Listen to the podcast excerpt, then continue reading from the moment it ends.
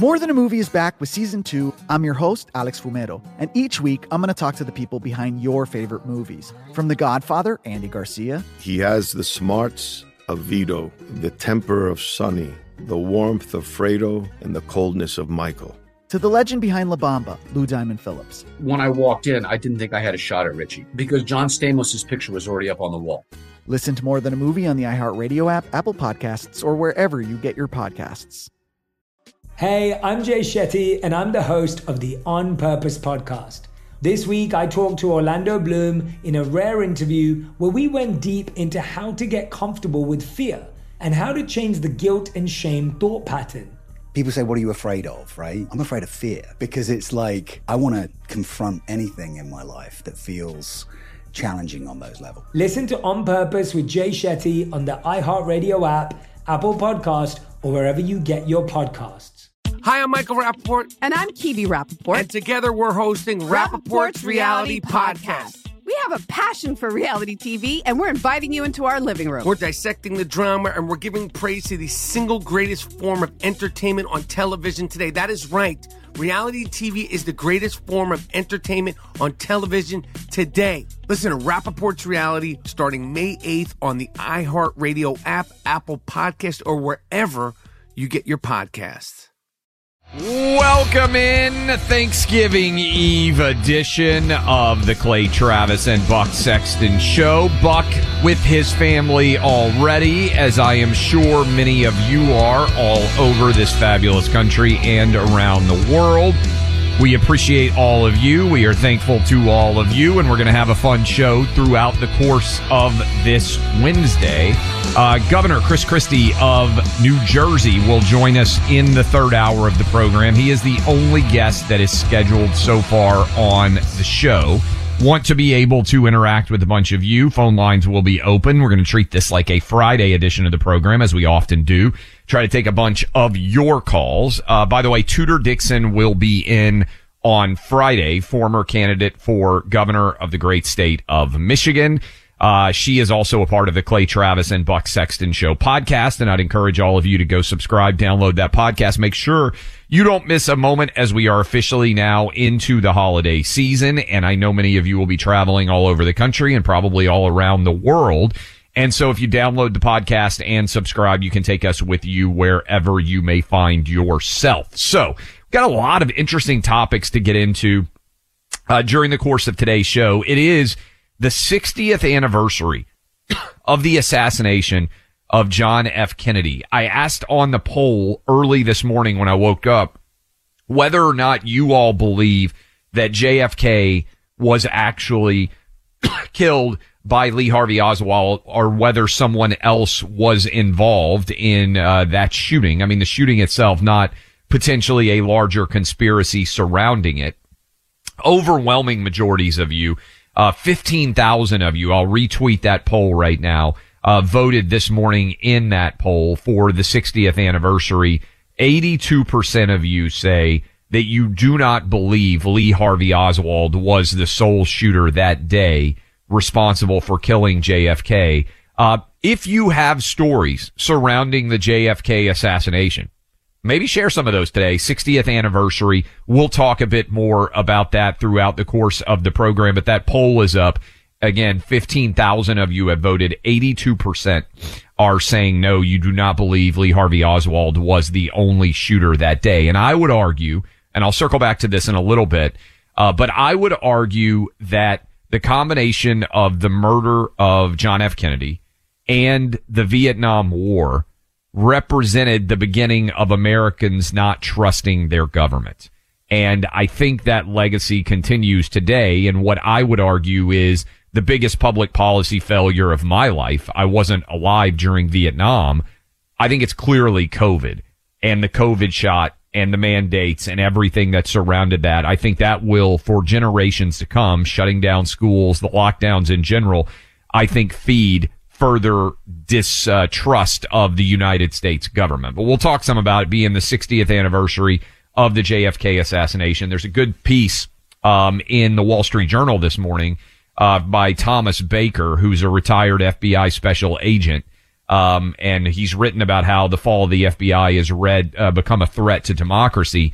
Uh, but he has an article about how the mistakes of 1963 led to the successes of 1981 when Ronald Reagan was shot. And since there's so much negativity out there, I will point out it is kind of remarkable when you consider how long it has been since someone has been able to shoot the president of the United States. I think if uh, if I had been doing this show in 1981 and I had told you that we would go all the way basically to 2023, two generations where no American would ever remember a bona fide assassination attempt on the president of the United States, I think many of you would have disbelieved that as in 1981 when Ronald Reagan was shot, we were coming off of uh, the the assassination certainly of John F. Kennedy, but also of Martin Luther King and Robert Kennedy in 1968. There was this idea that people in positions of prominence were regularly going to be put in peril and or assassinated. And as a positive, the Secret Service and everyone who was involved in helping to protect the president for two generations, they have managed to do so. And certainly that is a credit to them. But I wanted to start today with a poll that I saw come out this morning, contextualizing where exactly we are. Uh, and this is from uh, the Real Clear Politics team.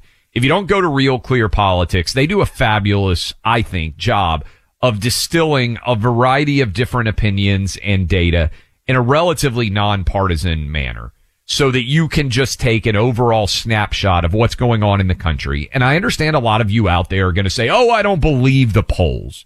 Well, I can understand why you would be skeptical of any individual poll, but I do think in general, the overall polling apparatus is a good picture, a snapshot of where America is right now. And where America is right now is Donald Trump has never been stronger in his entire political career based on polling than he is right now. Question for all of you. Is this a mirage that may well fade over the next 11 months? Or is it, as I believe, saying something far more significant? And I think there's way less movement that is likely to happen than has happened in the past. But let me give you a historical context. This is again from Real Clear Politics. In on this date, November 22nd of 2015, when you look at the larger polling averages in the United States, Hillary Clinton had a 4.4% lead over Donald Trump. Now we all know what happened a year later in the 2016 election but Hillary Clinton, the staff can look it up and, and text me exactly. What did she win the national popular vote that year by? Like two points? One and a half points? So a year out, Hillary Clinton versus Donald Trump was not actually that far off from what the actual election results would be in 2016. Now everybody expected Hillary to win that race, but on this date, one year out from the 2020, 2016 election, Hillary Clinton was up 4.4 points in all of the national political averages, and she would go on to win by around two points the national popular vote. Okay. What about the 2020 election? This is interesting. Joe Biden was not yet the nominee, but he was up 9.6 points according to the polling averages in 2019 on Donald Trump. 9.6. Now, this is before Biden was the nominee. It was before the election had begun in earnest. Trump right now, November 22nd, less than a year out from the election, is up 2.3 points on Joe Biden. And that lead actually grows more substantial when you toss RFK Jr. into the mix when you toss Cornel West, when you put Jill Stein in. And let me give you some of this data too. In the toss up states, that is the states that we expect the election to be decided by, Trump is up five and a half in Georgia. This is an average aggregate. Up 4.8 in Arizona. up four in Nevada, up two in Michigan, up one and a half in Pennsylvania, and Joe Biden is up 0.7, less than one percentage point in Wisconsin. Those are the six traditionally considered uh, toss-up states. Trump has based has has built a big lead based on polling. Trump would win 301 to 235 in the electoral college. Okay. Now, what you are seeing is these numbers are imparting panic in the Democrat party. You might be wondering, okay, what are they going to do? What is their game plan as we sit here on Thanksgiving Eve? And I do think it's important to take a snapshot of where we are right as we head into Thanksgiving because I've been making the argument. I think it's true that it's hard to get major political movement from about now until after New Year's. A lot of people are out of the office. Kids are out of school a lot. You're planning for all the holiday related events. Most people are not following politics on an aggressive manner. I think again, remember January 15th is the Iowa caucus. People will come back out of their uh, New Year's Eve stupors and start paying attention. This is my thesis again to politics around January 4th or 5th. And there'll be about 10 days to shift in terms of the Iowa caucus, which is why I've said you really needed to make a move in a big way by this time if you were going to make Iowa super competitive. Because I think it's just going to be hard to get attention in Iowa or anywhere else. I think that's why you've seen Ron DeSantis roll out the Kim Reynolds uh, endorsement, Bob Vander Plaats big uh, uh, religious leader in Iowa. I think the DeSantis team knows that. I think that's why they've tried to roll out their endorsements in advance to see if they can get some movement in politics uh, in terms of caucus. And obviously organization is a big part. But I want you to listen to what they're trying to do. And I just think this is going to be a super, super failure. And I'm going to unpack this a little bit, but this is Missouri's former Senator Claire McCaskill. Remember, she took over for her husband after he died. She said on MSNBC, Donald Trump is more dangerous than Adolf Hitler Listen to this cut yesterday. A lot of people have tried to draw similarities between Mussolini and Hitler and the use of the terminology like vermin and the, the, the drive that those men had towards autocracy and dictatorship. The difference, though, I think makes Donald Trump even more dangerous, and that is he has no philosophy he believes in. He is not trying to expand the boundaries of the United States of America. He's not trying to overcome a neighbor neighboring country like Putin is in Ukraine. He is not going for some grandiose scheme of international dominance. All he wants is to look in the mirror and see a guy who's president. I want you to think about that for a minute because I'm jotting down notes. I heard this and read this earlier and I couldn't believe it. I shared it on Twitter. You can go watch this uh, yourself. They're really going to go back and try to rerun the same playbook from 2020 and argue that Donald Trump is Hitler. And notice what Claire McCaskill actually said there. She actually criticized Trump for not trying to expand boundaries like Putin. I, I, I want you to understand how crazy this is getting. Trump is more dangerous because unlike Vladimir Putin, he's not invading neighboring countries. Trump is more dangerous than Hitler because unlike Hitler who created concentration camps and tried to eradicate Jews from the world, Trump is motivated by wanting to look in the mirror and see that he is president. They are criticizing on MSNBC Trump because he's not motivated by invading other countries and he doesn't have an underlying philosophy of eliminating another race and somehow that makes him more dangerous? I don't think Claire McCaskill's very smart. Uh, can we get an open invite to Claire McCaskill to come on and try to make this argument? It's important to represent how lost Democrats have become. This woman represented Missouri. It's not like she represented Massachusetts.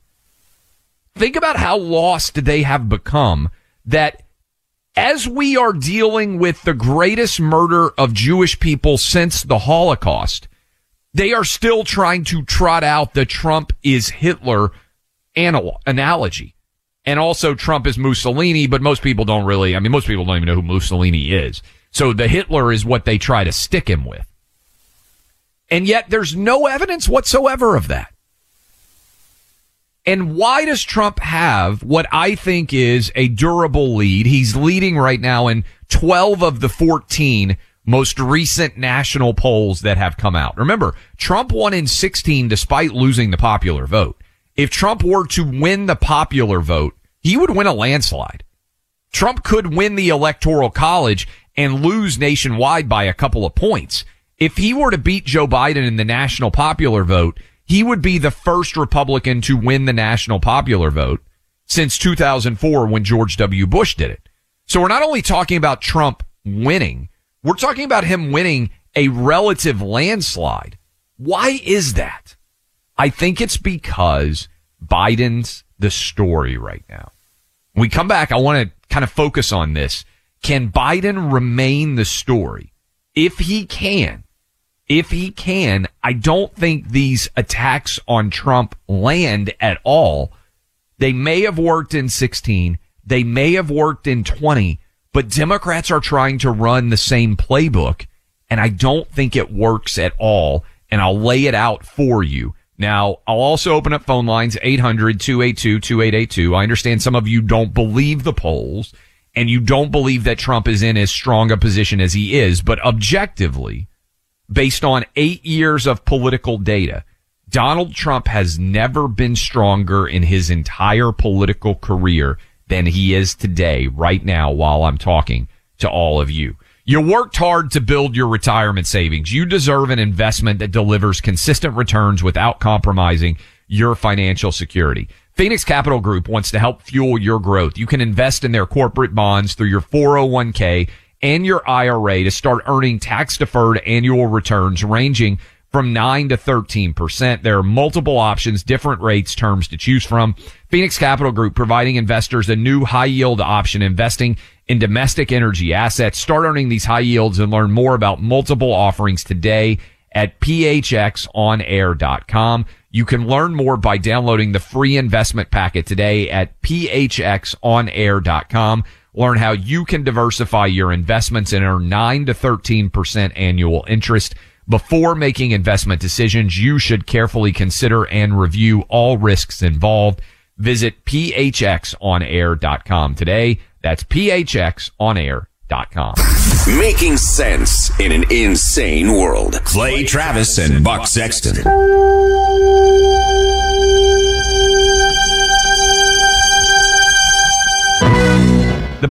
Without the ones like you, who work tirelessly to keep things running, everything would suddenly stop. Hospitals, factories, schools, and power plants, they all depend on you. No matter the weather, emergency, or time of day, you're the ones who get it done. At Grainger, we're here for you with professional grade industrial supplies. Count on real time product availability and fast delivery. Call click grainger.com or just stop by. Grainger for the ones who get it done. I'm Jack Armstrong. He's Joe Getty. We're the Armstrong and Getty Show. We cover the stories the mainstream media ignores. Stories that are important to your life and important to the world. The election, of course. The many trials of Donald Trump. Couple of wars. Gender bending madness. Why are kids looking at so much social media? And we bring you the stories the mainstream media is on, but we do it without the left wing media spin. Listen to Armstrong and Getty on demand on America's number one podcast network, iHeart. Open your free iHeart app and search The Armstrong and Getty Show to start listening. Hey, I'm Jay Shetty, and I'm the host of the On Purpose podcast. On Purpose is dedicated to helping you be happier, healthier, and more healed. This week, I talked to Orlando Bloom in a rare interview where we went deep into how he got comfortable with fear, navigating the changes in relationships, and how to change the guilt and shame thought pattern.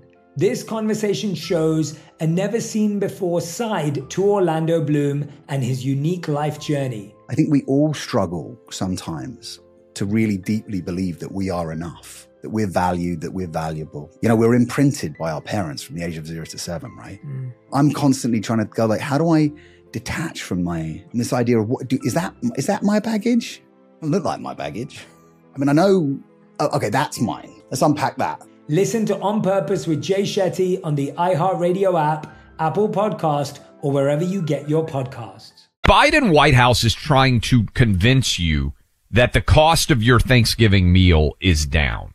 And it is down a little bit based on what last year's costs were.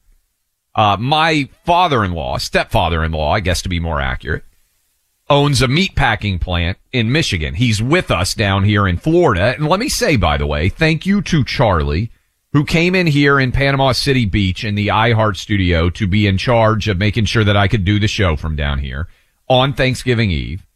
He also brought me a coffee. Fabulous guy.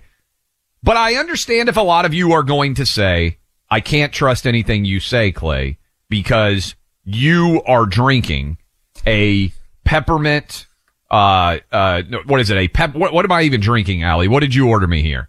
A peppermint, I think, uh, flavored, uh, coffee that is also, what's the, the spicy thing that everybody gets, uh, for the holiday season? Yes. That I am now drinking that. So I understand if a lot of you out there are like, I thought I could trust Clay, but now he is in the middle of drinking a pumpkin spice latte. This is true. I am drinking a, I want to be honest. I want to be straightforward. I don't, I don't want to hide the ball from you guys. If you're out there and you were nodding along with some of the things that I've been saying so far today, and now you just said, well, I, there goes. I can't trust him anymore. I am, as we are going throughout the course of this show, going to be consuming a pumpkin spice latte. It's possible by the time I'm finished with this show, I will no longer have a penis. I don't know. I'm told that that can be a side effect of drinking a pumpkin spice latte. So just so you know, by the way, pretty delicious, pretty delicious coffee, I have to say. But if you're out there right now and you're driving around, Charlie just told me, he said, Hey, I just went to the grocery store. I just bought $380 worth of grocery to get groceries to get ready for Thanksgiving. You know what I'm talking about.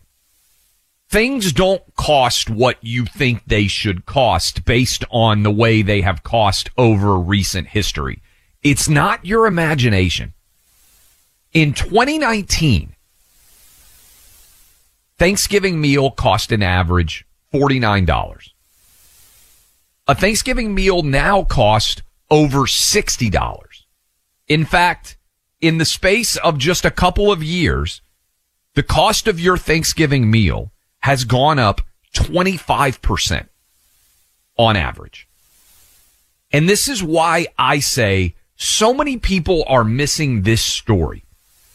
What's actually going on is, yes, inflation is starting to come back down, but inflation is forever embedded in our prices now. So every time I buy something, I think to myself, man, doesn't feel like it used to cost this much. And it's not my imagination and it's not your imagination. And that's why all this argument about Bidenomics doesn't work. Because the truth of the matter is all of us are paying 25% more on average for every product out there than we were paying before Joe Biden became president of the United States.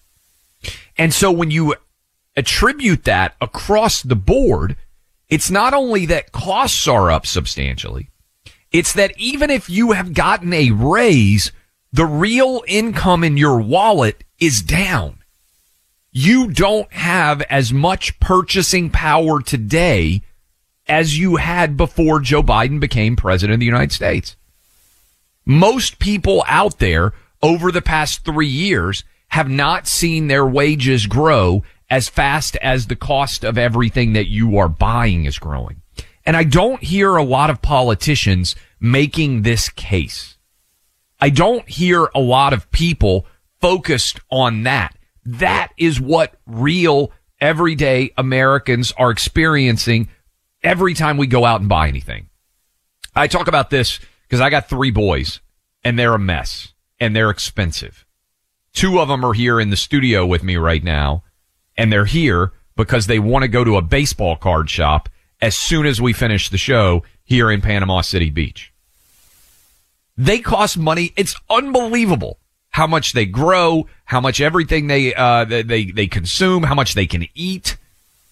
Like, I feel like we have to buy a new pair of shoes every two months because their feet are growing so fast. All of you with young kids out there know what I'm talking about. And every time we go to Chick-fil-A a lot, you can criticize me, say you shouldn't eat fast food. I get it. Chick-fil-A is amazing.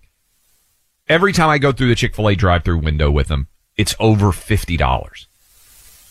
Over $50. That used to be you could go sit down at a restaurant, at an Applebee's, at a Chili's, actually have a waiter and you wouldn't spend necessarily $50 at a meal. Now you can't even go through a drive through if you've got a young family like I do and get a Chick-fil-A sandwich, some fries and a drink for three kids, you and your wife and get out of that drive through for under $50. That doesn't feel right. And I know a lot of you are experiencing that every time you go to the grocery store and every time you go through the fast food drive through. Things cost way more than it feels like things should cost. And that's not in your mind made up. And a lot of people out there in the media, they're like, I don't know why you don't, Bidenomics is working. This is an amazing. The economy's never, no. They're gaslighting you. They aren't experiencing what you experience. And I think about this all the time. A lot of you are going to know what I'm talking about when I say this. You ever go out to a restaurant and guarantee that you're not going to buy the most expensive thing on the meal? You may be spending more than you wanted to, but I bet a huge percentage of you, you sit down at a restaurant, you look at what everything costs, and you, as part of your monetary regulation, you may be splurging to go out to that restaurant, but you're not going to buy the most expensive thing on that menu.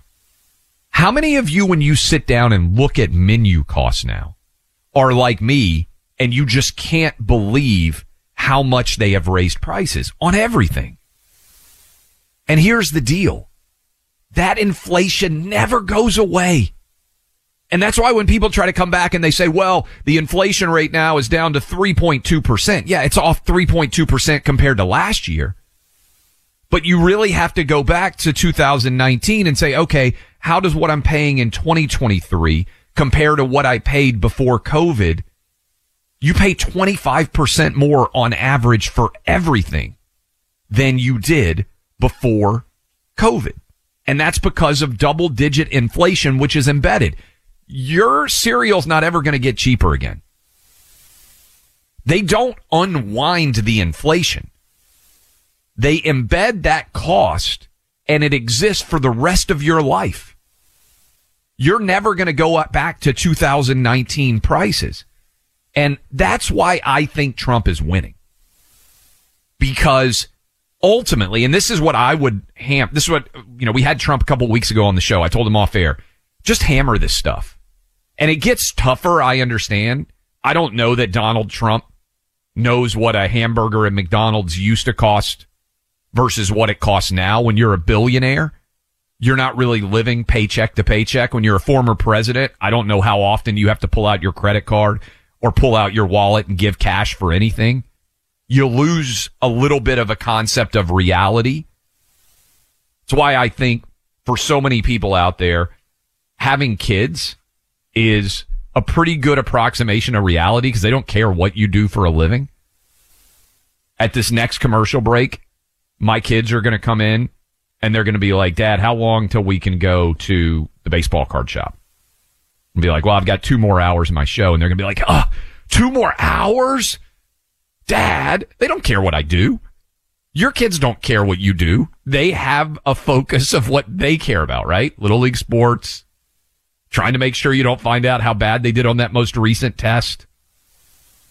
Baseball cards for my kids right now. All the football games that are going to be played on Thursday and Friday and Saturday throughout the fact that they want me to get out in the yard with them and play football. And I'm just hoping I don't tear my ACL trying to make a cut on them because they're getting bigger, stronger and faster. And soon they're going to be better than me at all sports, but I'm not going to allow that to happen for any time soon. Real people experience this 25% increase. And it's so tone deaf of the Biden White House on many different levels. Do you see the picture they put out? Joe Biden with his birthday cake looked like looked like he had a flamethrower on that birthday cake. I saw that picture. I couldn't believe it was real.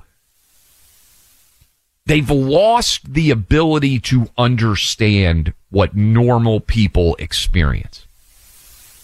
And every argument that they're making, even the very idea that they were somehow going to sell Bidenomics as a good thing, everybody who goes through the grocery checkout line is cursing Joe Biden in their head. Everybody that goes through a fast food drive through is cursing Joe Biden in their head. That inflation that he created by spending trillions of dollars that was completely unnecessary. And remember, Joe Biden wanted to spend way more. Only because Joe Manchin said no did we avoid potentially 15 or 20% inflation. Biden's economic decisions were disastrous and only Joe Manchin in his own party protected him from being even more of a disaster. Remember, he wanted to spend five or six trillion additional dollars. And that is still embedded forever in all of this current economic system that we're facing. And so for a lot of you out there, and I understand you're in the primary season right now and you're fired up. And if you're a DeSantis person, I like Ron DeSantis. I like Nikki Haley. We're going to have Chris Christie on in the third hour of the program. I think all of these guys and gals would be better than Joe Biden. But if you're out there right now and you are fired up, you're, not giving DeSantis enough credit. You're not giving Nikki Haley enough credit. I hate Trump. Clay, how come you don't, how come you don't point out that Trump could never win? I think Trump could win a landslide. If the election were right now, this day, Trump would win, I believe, over 300 electoral votes. And I think Nikki Haley would, and Ron DeSantis would, and Vivek Ramaswamy all would. Why? Because Biden is the story. It ain't about who the Republicans are going to pick. My concern is that Trump is not going to be able to get out of the way. Biden's on fire. My concern is Trump is going to stumble into him and they're both going to end up on fire. And then we're just going to have a total mess. Like when two drunk people fight. You ever watch drunk people fight? You don't have any idea what's going to happen, right? Drunk guy's going to throw a huge haymaker. Biden is super drunk right now. He's just stumbling around. He's got no idea where he is. He's in a fight. He's going to pull it down. You know, the drunk guy like throws a punch all the way from his foot. You ever watch a drunk guy throw a punch? He doesn't like stand like a normal person would. He's so wobbly. He brings his fist all the way from like his foot and he throws this slow looping haymaker. And if you have any ability at all to avoid a punch, you dodge a drunk guy's punch. But if two drunk guys are fighting, every now and then the other drunk guy gets caught by the drunk guy's punch. That's my concern about what might happen in the Trump Biden fight. Is that Trump gets in there close and somehow Biden catches him with a haymaker. Otherwise, if Trump just stays out of the way, Biden's going to throw that punch and knock himself out on the bar stool. He's beaten. Democrats deep down know it. And their only response is to try to say Trump is Hitler. And guess what? That doesn't work very well. It's a boy who cried wolf. That's why I think right now Trump would win a landslide. I think reasonable, rational people are all recognizing that that game plan ain't working. And it's going to not only not work, I think it's going to blow up in the Democrat Party's face. I'll take some of your calls, but in the meantime, take a page from Smart Holiday Shoppers. Shop now, not a month from now. By then, it's going to be too late. Trust me. Legacy Box. I told you, I've confessed. There's a lot of days I've been out there, December 23rd, December 24th, trying to figure out what presents to buy. Don't make that decision. Tomorrow's Black Friday. Sorry, tomorrow's Thanksgiving. The day after that is Black Friday. You could blow everybody's mind by taking care of all your Christmas shopping by right now going to legacybox.com slash clay. Just go there, especially if you're a guy and you always make a bad decision on holiday presents. I know that's a lot of you legacybox.com slash clay 65% off right now with their black friday sale you can get hooked up in a major way with preserving your family's memories forever. All those old VHS tapes, all those old photographs, all those old camcorders preserved forever digitally. You get back your originals and you are the family hero. Trust me. Go check it out today. 65% off legacybox.com slash clay. You know them as conservative radio hosts. Now just get to know them as guys on the Sunday Hang podcast with Clay and Buck. Find it in their podcast feed on the iHeartRadio app or wherever you get your podcasts.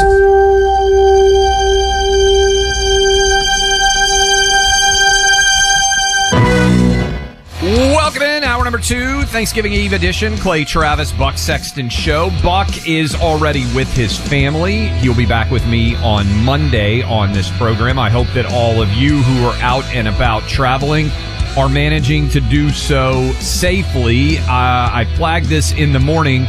TSA estimates it'll screen around 30 million passengers over the Thanksgiving holiday. Uh, a record 55.4 million people expected to travel 50 miles or more between tomorrow and Sunday.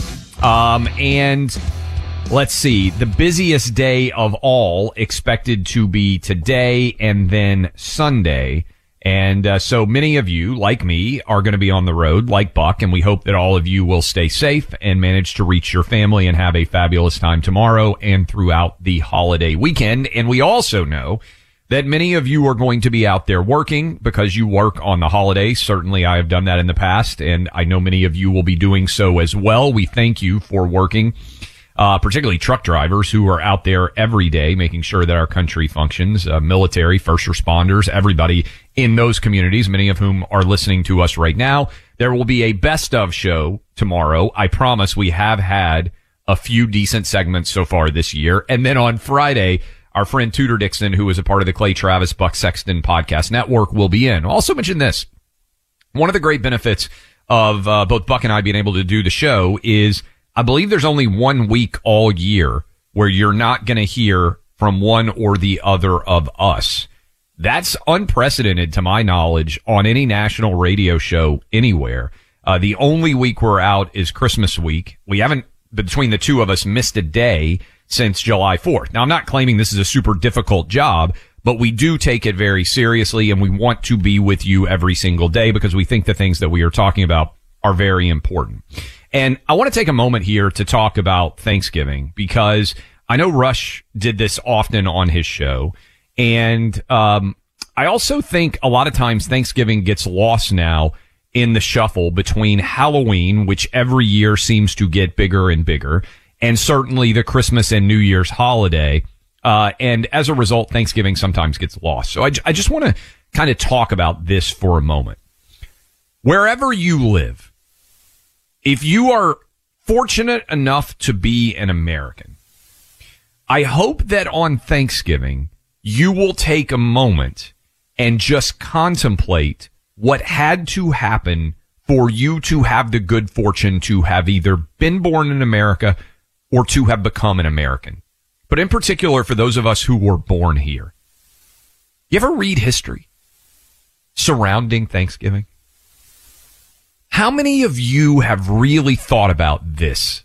I heard this and I couldn't get it out of my mind and it's still extraordinary to me. When the pilgrims arrived here, a squirrel on a tree could have walked from the East Coast all the way to the West Coast from one tree to another. You want to talk about how wild this land was? Just think about that for a moment. There were so many trees that a squirrel, I read this and I believe it to be true. A squirrel could have been on the East Coast and could have walked across the entire United States from tree to tree. And I don't think we talk enough about the ships that these people got on to come here. I want you to think about it for a minute. Um, I just finished reading a great book about Magellan. These ships were tiny.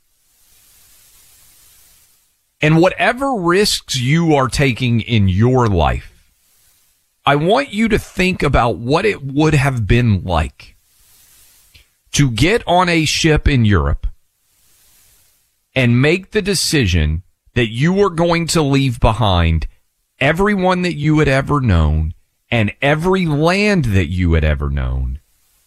And probably that you would never see those people for the rest of your life and that there was a tremendous risk that something awful might happen to you on that trip to the United States. And by the way, this is true no matter what your ethnicity is. As Thomas Sowell has pointed out in many of his books, while this country focuses on the legacy of slavery almost to the exclusion of everything else that happens historically, every single person who is of African descent that lives in the United States today is far better off than they would have been if they had never come to the United States at all. It's a stat that doesn't get a lot of attention.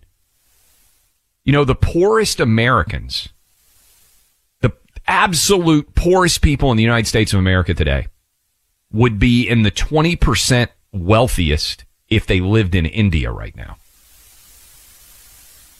Our poor people, even if you feel like you don't have a lot to be thankful for, our poor people would be the wealthiest people in some of the biggest countries in the world. Our poorest person would be in the top 20% wealthiest in all of India. Think about the risk that was involved making the decision to come to this new land. A place that was truly wild, sparsely inhabited, and where you were likely to never see any of your friends and family ever again if you were fortunate enough to make it on the perilous journey to these shores. One of the things that I worry about the most as I think now, as I've moved into middle age and I've now got three kids of my own, I'm thinking about the world as it may exist after I'm gone, presuming I've got a couple of generations left, I'd like to think. What are we teaching our kids? And how much safetyism and lack of risk taking are we trying to embed in their lives? One of the things that, that troubles me the most about young people today is very much they're coddled and they lack the ability to take risk.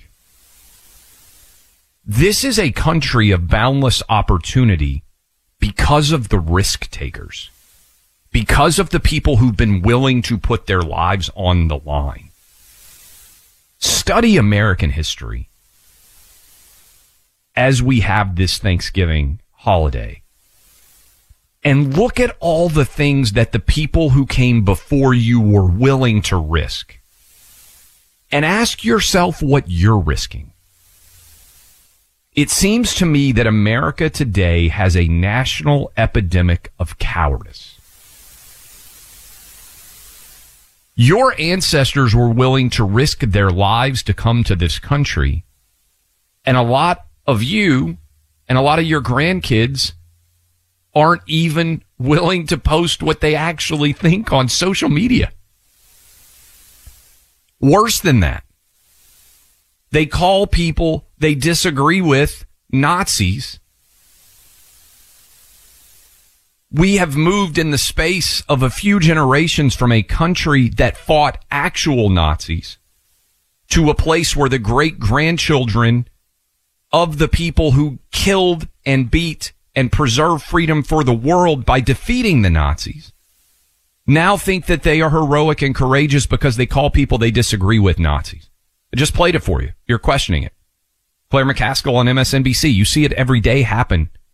Even in the wake of October 7th, when we had the most deadly day in the history of the Jewish people since the Holocaust, people are still running around calling Trump a Nazi.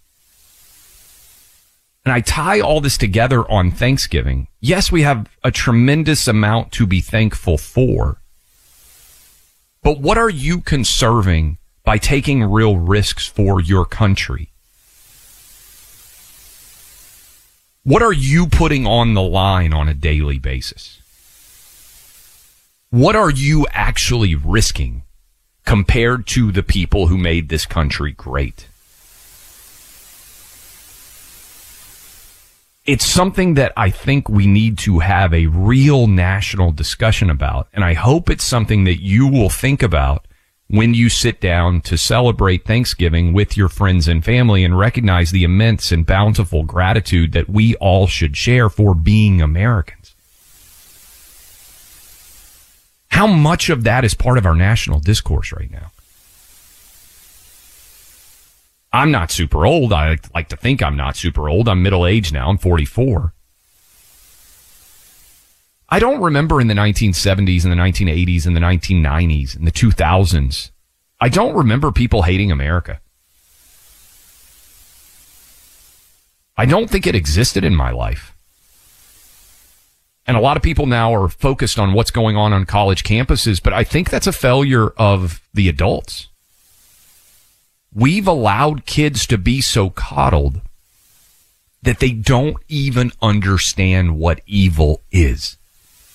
Been thinking about this a lot. And I think this is an important conversation to have with so many of your families for Thanksgiving. Kids only know what they are taught. If you have convinced a generation of kids that people who have different opinions than them are evil, what scares me is not only are they coddled and averse to risk, they aren't able to see actual evil when it truly exists. I can't think of anything that has occurred that is more evil than October 7th in recent history. Jewish people, just like in the 1930s, were murdered explicitly for being Jewish, and many people cheered it. And a lot of people on college campuses did. What does it say about us that our most highly educated in terms of schooling are the least able to recognize true evil? I think it's ominous. Because remember, without people willing to speak the truth and without an absence of cowardice, many people are sheep. If you look at what happened with COVID, how many people just went along rather than get acknowledged for not being willing to go along? This is the country more so than any other filled with the DNA of people who said, I'm not just going to go along. I'm going to take a risk. I'm going to get on that ship. I'm going to get on that horse. I'm going to get in that covered wagon. I'm going to travel across the horizon to something better, something that I can't even see. This entire country was founded on the leap of faith, on the idea that tomorrow could be better on the willingness to take that risk, on the incredible hopes, dreams, and aspirations upon which this country was founded. What does it say on this Thanksgiving when we all have an immense amount to be thankful for that some of the youngest and best educated in this country are unable to recognize both the history of this country, which is proud and upstanding and greater than I believe truly the history of any country in the history of the world.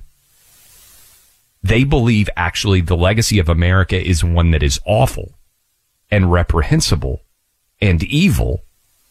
And as a result, they're willing to support actual evil. It's our fault. We have coddled their minds to such an extent that we have convinced them that words are violence and microaggressions are unacceptable. And as a result, their brains are stilted, unchallenged, and unable to confront the reality of evil. So I hope that all of you out there will be willing to have this conversation with your kids and grandkids and may get a little uncomfortable. I don't care. It's past time for being nice. At some point, you have to confront evil and be willing to have conversations with people who can't see it. Maybe they get a little bit upset with you. Maybe they say, Mom, Dad, Grandma, and Grandpa, you don't know what you're talking about. I would submit that if you have lived in this country very long at all, you know a lot more about what you're talking about than anybody who's a college age kid or a high school kid that's trying to defend Hamas's murder of over a thousand innocent Jewish people based entirely on their faith.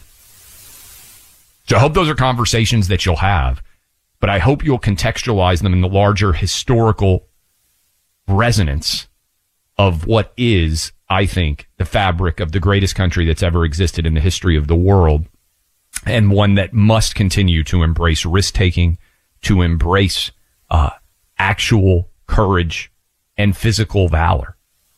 Because I don't know that we've ever valued it less than I'm seeing valued right now.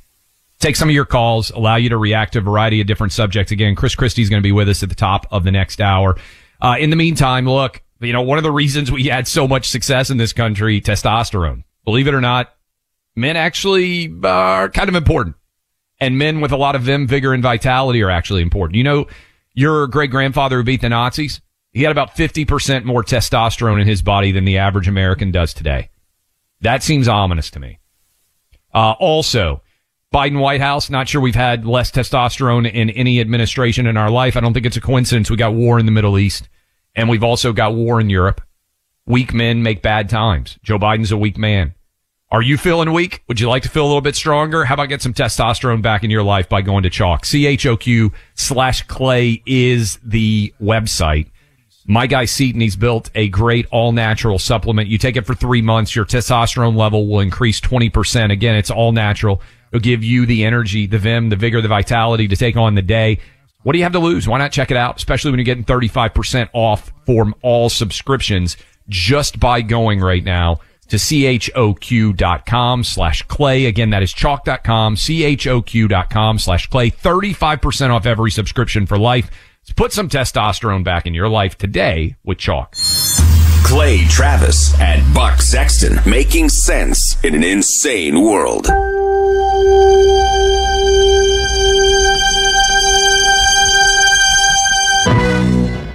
Welcome. I'm Jack Armstrong. He's Joe Getty. We're the Armstrong and Getty Show. We cover the stories the mainstream media ignores. Stories that are important to your life and important to the world. The election, of course. The many trials of Donald Trump. Couple of wars. Gender bending madness. Why are kids looking at so much social media?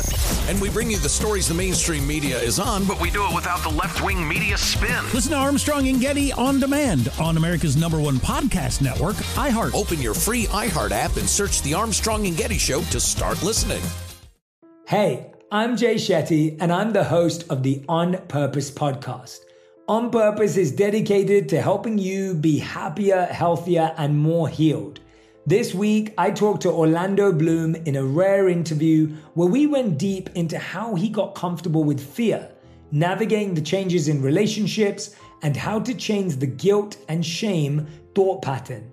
This conversation shows a never seen before side to Orlando Bloom and his unique life journey. I think we all struggle sometimes to really deeply believe that we are enough, that we're valued, that we're valuable. You know, we're imprinted by our parents from the age of zero to seven, right? Mm. I'm constantly trying to go like, how do I detach from my from this idea of what do, is that is that my baggage?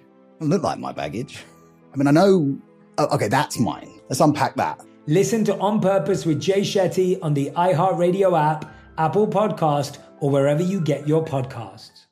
More Than a Movie is back with season two of the award winning film podcast, and this time with a lot more movies. I'm your host, Alex Fumero, and each week I'm going to talk to the people behind some of my favorite movies. From The Godfather, Andy Garcia. He has the smarts of Vito, the temper of Sonny the warmth of Fredo and the coldness of Michael. To the OG Spy Kid, Alexa Penavega. You had Carla Gugino, who's the coolest mom ever. You had Antonio, who's handsome, amazing, charismatic. And then Carmen and Junie. I felt like a lot of other kids felt like this could be me. To the legend behind La Bamba, Lou Diamond Phillips. When I walked in, I didn't think I had a shot at Richie because John Stamos' picture was already up on the wall. Every episode will feature interviews with the biggest actors, directors, writers, and producers behind your favorite films and tap into the history of Latinos in film. Listen to More Than a Movie as part of the My Cultura podcast network, available on the iHeartRadio app, Apple Podcasts, or wherever you get your podcasts. Back in hour number three, Clay Travis, Buck Sexton show. Breaking news for all of you, and I'm assuming Governor Chris Christie, who is joining us right now, has heard this as well. Uh, the uh, FBI has put out a statement in Buffalo that they are investigating an explosion at Rainbow Bridge, one of the crossing points from Canada into New York State. I've got audio that I'm going to play for you that has just aired on Fox News. Alexis McAdams, who is at Fox News, says high level police sources tell me this is an attempted terror attack. Sources say the car was full of explosives and both men inside are dead. Uh, this is what just aired on Fox News. I'll let you react to it here momentarily, Governor Christie, because this is all just breaking news. We're just becoming aware of it. Listen. Uh, Alexis McAdams is reporting that, that according to high level police sources, the explosion was an attempted terrorist attack. A lot of explosives in the vehicle at the time. The two people who were in the car are deceased. One Border Patrol officer was injured. Driving from the U.S. apparently to Canada, and we're trying to drive toward the CBP building. So all bridges in the area have been closed all government buildings in the area have been evacuated. All right, let me read the statement from the FBI. The FBI Buffalo field office is investigating a vehicle explosion at the Rainbow Bridge, a border crossing between the U.S. and Canada in Niagara Falls. The FBI is coordinating with our local, state, and federal law enforcement partners in this investigation. As this situation is very fluid, that's all we can say at this time. That is, the FBI statement on this explosion in Buffalo on many of you will be familiar with this, the uh, Rainbow Bridge near Niagara Falls.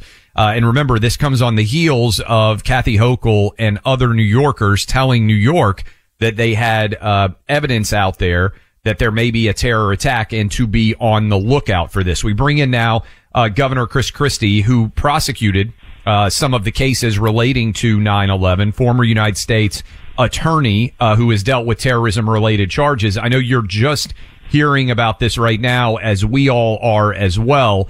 What, in your experience, is going on right now? And what should everybody out there listening to us right now, certainly those in Buffalo and the state of New York in particular, be aware of in your mind at this point in time? Well, guys, first off, I think what the FBI is doing is dispatching their people who can deal with forensic evidence at the scene. Um, that vehicle, everything that's in it, the type of explosives that were used, the type of detonator that was used, um, and any other information that might be on the two um, dead terrorists or alleged terrorists now inside that vehicle um, is everything the forensic folks are going to be working out with the FBI. Second, the FBI is going to be uh, looking at all the information they have from their joint terrorism task forces around the country that work with the U.S. attorney's offices and local law enforcement to see if there are any dots that can be connected there. Uh, they're also going to be talking to our intelligence uh, community um, that works this portion of our country and Canada to see what they're getting there, um, and that'll be where they'll start. And you know, look, this should not be surprising to any of us, and this is why America, in my view, guys, has to be engaged in the world. We are not on an island here. And when things happen in other parts of the world, there's going to be an impact here in the U.S. potentially. We have to be prepared to deal with it. And we need to be engaged with the rest of the world to try to lessen that threat by showing strength around the world. And the weakness that Joe Biden has been showing is a problem. And it's going to be a problem that's going to continue to create more conflict, not less. Strength lessens conflict, weakness increases it. We're talking to Governor Chris Christie. Uh, so obviously, we're going to continue to monitor this situation in Buffalo. Any updates, staff will hit me with almost in uh, in real time. So we'll continue to update you on this in the the final hour of the show as we head into Thanksgiving. Uh, but you just mentioned the campaign, the situation that's going on there. Uh, I looked at uh, national polling coming out basically uh, this morning. This is the National Republican primary from Emerson. I'm sure you've seen it. It has you at three percent uh, overall. Trump at 64 percent. Haley at nine. Uh, DeSantis at eight. Ramaswamy at five. Uh, if you if, if you believe that's accurate, do you think you're around three percent nation nationwide right now? No, I, I don't think it's accurate. And by the way, I don't think it matters. Uh, we don't have a national primary, fellas. If we had a national primary, then this would be over. We have a primary that goes state by state by state. And if you look at those numbers, Donald Trump is 25 to 30 points lower than what he is in the national polls. And in New Hampshire, I'm 14 points higher than what it has me in the national polls. And those elections in Iowa, New Hampshire, South Carolina are going to happen uh, well before anything else. And there, the results there will impact um, what people think around the country. Okay, so Iowa, New Hampshire, January, February, you are doing well in some of those New Hampshire state polls. It's clear you don't want Donald Trump to be president of the United States. Um, if you do not win in Iowa, New Hampshire, would you then drop out of the race and endorse someone other than Trump? Is that the natural progression? Is it fair to say you need to win in Iowa, New Hampshire, or come in a very close second at minimum? Look, I think I need to do well in New Hampshire. Um, that's what I need to do, and that's what I intend to do. Um, and then we'll evaluate the campaign thereafter. But if I do well in New Hampshire, which I expect to do, I'm going to be in this thing for the long haul. If Trump's the nominee, will you vote for him? You know, guys, uh, I don't think Trump's going to be the nominee, so um, I don't think we need to worry about that. I think Trump is not going to be the nominee. But what I've said, and I said this in the first debate, uh, if Donald Trump's convicted of felonies, I could not support a convicted felon for president. So who would you vote for? Uh, I mean, I mean, just honestly, because I understand you can say, well, that's a hypothetical. Not, but really, the entire presidential campaign is a hypothetical. You say, if I'm elected, I'm going to do X or I'm going to do Y. Right now, if you look at the markets, uh, you know, just gambling markets, uh, look at the polls, whatever else, Trump would be favored to be the nominee. So if it's Trump versus Biden, would you vote for Biden? Would you not show up and vote? What would your decision be? No, I, I look. I could not vote for Joe Biden. I don't believe Joe Biden is either mentally or philosophically competent um, to remain in the presidency. Um, and so I could not vote for Joe Biden, and I'd have to see what my options were at the time. But fellas, in the end, what we're talking about here are all hypotheticals because at this point, uh, you know, eight years ago, Jeb Bush was winning New Hampshire and Ben Carson was winning Iowa by 10 points. So I'm sorry, you know, I just am not going to get involved in talking about what polling looks like today. You know, those poll questions are saying if the election were held today. Well, if the election were held today, I would be shocked because it's not being held today. So I'm about talking about what matters to this country and matters to its citizens. And I guarantee you, polling isn't one of those things. Um, understood. Uh, you also are running against not only Donald Trump, but also Ron DeSantis and Nikki Haley and Vivek Ramaswamy. Are any of those three yeah. people in your mind qualified to be president of the United States? Look, I think both Nikki and Ron are qualified to be president. You didn't mention Vivek. Why do you think he's not? Those are the, you know, I, you guys are the top five candidates at this point in time. So you think Nikki and DeSantis both qualify to be president? Not Trump, yeah. not Vivek. What is it about Vivek that you don't think fits the bill? I just don't think he's a serious candidate. I don't think he's someone who has the type of experience, the type of temperament, um, nor the type of platform that should be taken seriously as a presidential candidate. All right, so let's uh, let's say that you think DeSantis and Nikki Haley are both qualified to be president. I imagine that they would probably say the same about you. I'll ask them the next time they're on uh, the show if you had to choose between Nikki Haley and Ron DeSantis right now as the most qualified, which of those two is? I think they pretty much have equal qualifications. Oh, that's a great answer. You know, you're a sports guy, uh, Governor, and that is like me asking you, that's like me saying to you, okay, Patrick Mahomes or I don't know, uh, we could pick, let's say if Joe Burrow wasn't injured, which is a better quarterback if you have to win a game? And you say, "Oh, I think it's a dead heat. I don't think I could pick." Or if I said, "Hey, you, I, I, don't know how much of a college football you fan you are, big but if I uh, all right, so Michigan and Ohio State are playing this weekend, right? Hugest game uh, going on in college football. If, who's going to win? I think Ohio State's going to win. All right, you didn't say to me, I think it's dead even. I think it's 50-50. No, but but I do think that on a qualifications basis, if you look at their background and experience, that Ron and Nikki are essentially the same from experience perspective. They're both two-term governors uh, of important states. Um, they've had some other backgrounds, Ron in Congress, Nikki in the state legislature before that.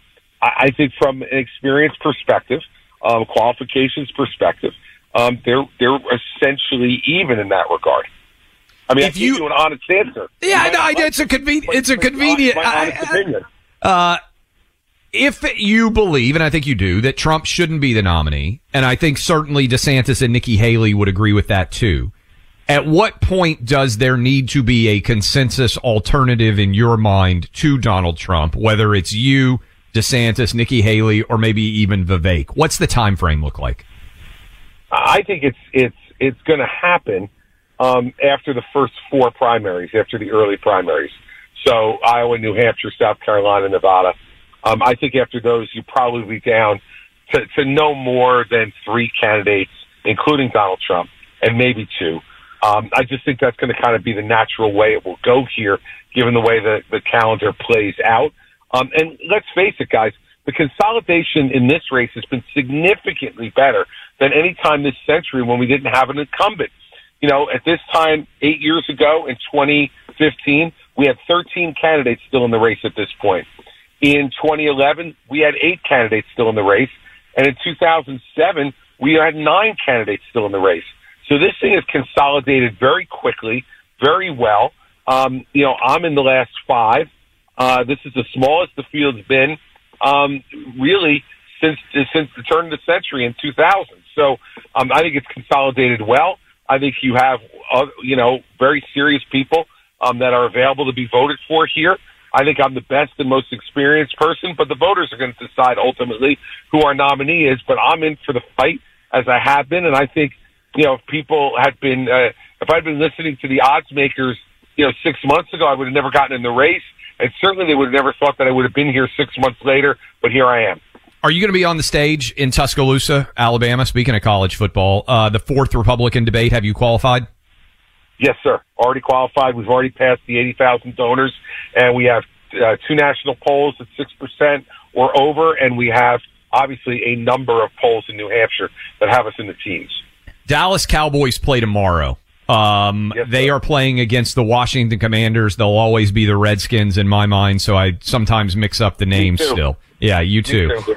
All right. Uh, are the Cowboys in your mind a legitimate Super Bowl contender this year? And what happens tomorrow? They are a legitimate Super Bowl contender. The the NFC, you know, has really four teams that I think are legitimate contenders.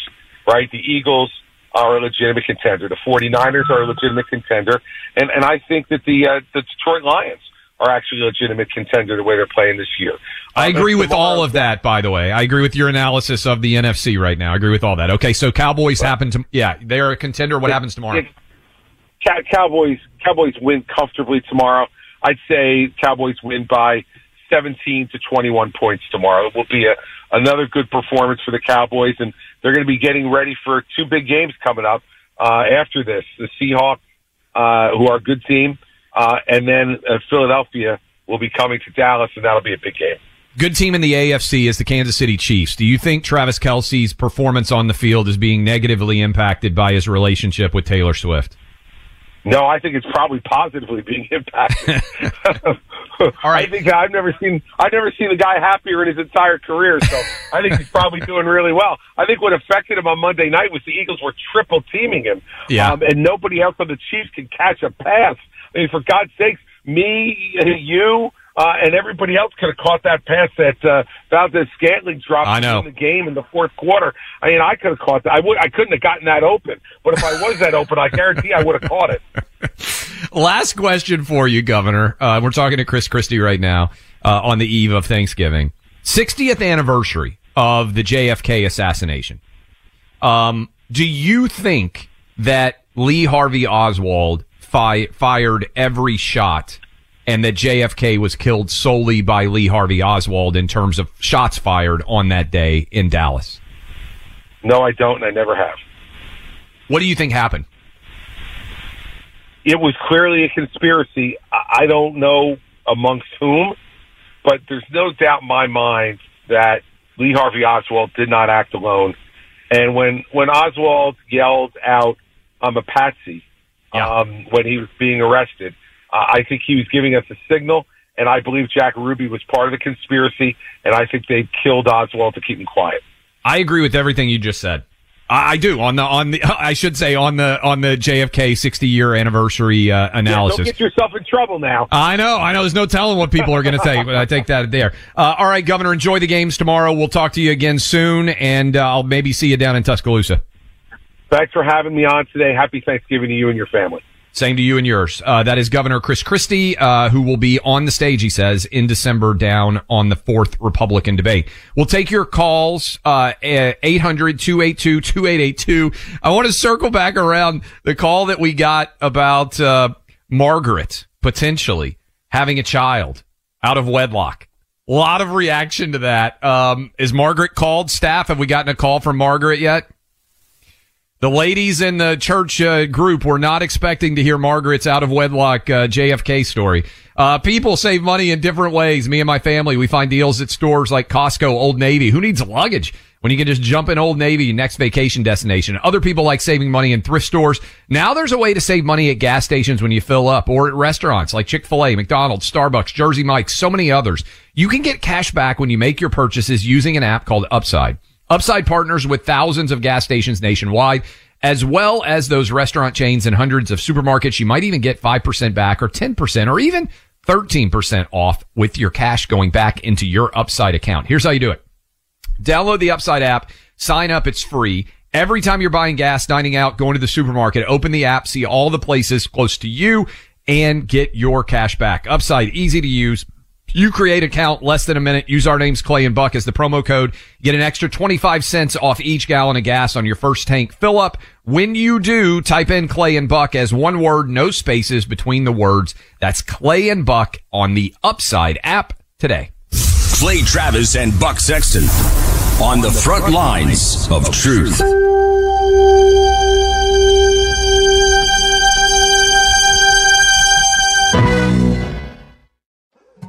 More Than a Movie is back with season two. I'm your host, Alex Fumero, and each week I'm going to talk to the people behind your favorite movies. From The Godfather, Andy Garcia, He has the smarts of Vito, the temper of Sonny, the warmth of Fredo, and the coldness of Michael. to the legend behind La Bamba, Lou Diamond Phillips. When I walked in, I didn't think I had a shot at Richie because John Stamos' picture was already up on the wall. Listen to More Than a Movie on the iHeartRadio app, Apple Podcasts, or wherever you get your podcasts. Hey, I'm Jay Shetty, and I'm the host of the On Purpose podcast. This week, I talked to Orlando Bloom in a rare interview where we went deep into how to get comfortable with fear and how to change the guilt and shame thought pattern. People say, What are you afraid of? Right? I'm afraid of fear because it's like I want to confront anything in my life that feels challenging on those levels. Listen to On Purpose with Jay Shetty on the iHeartRadio app, Apple Podcast, or wherever you get your podcasts. Hi, I'm Michael Rapaport. And I'm Kebe Rapaport. And together we're hosting Rapaport's Reality Podcast. We have a passion for reality TV, and we're inviting you into our living room. We're dissecting the drama and we're giving praise to the single greatest form of entertainment on television today. That is right. Reality TV is the greatest form of entertainment on television today. Listen to Rapaport's Reality starting May 8th on the iHeartRadio app, Apple Podcast, or wherever you get your podcasts.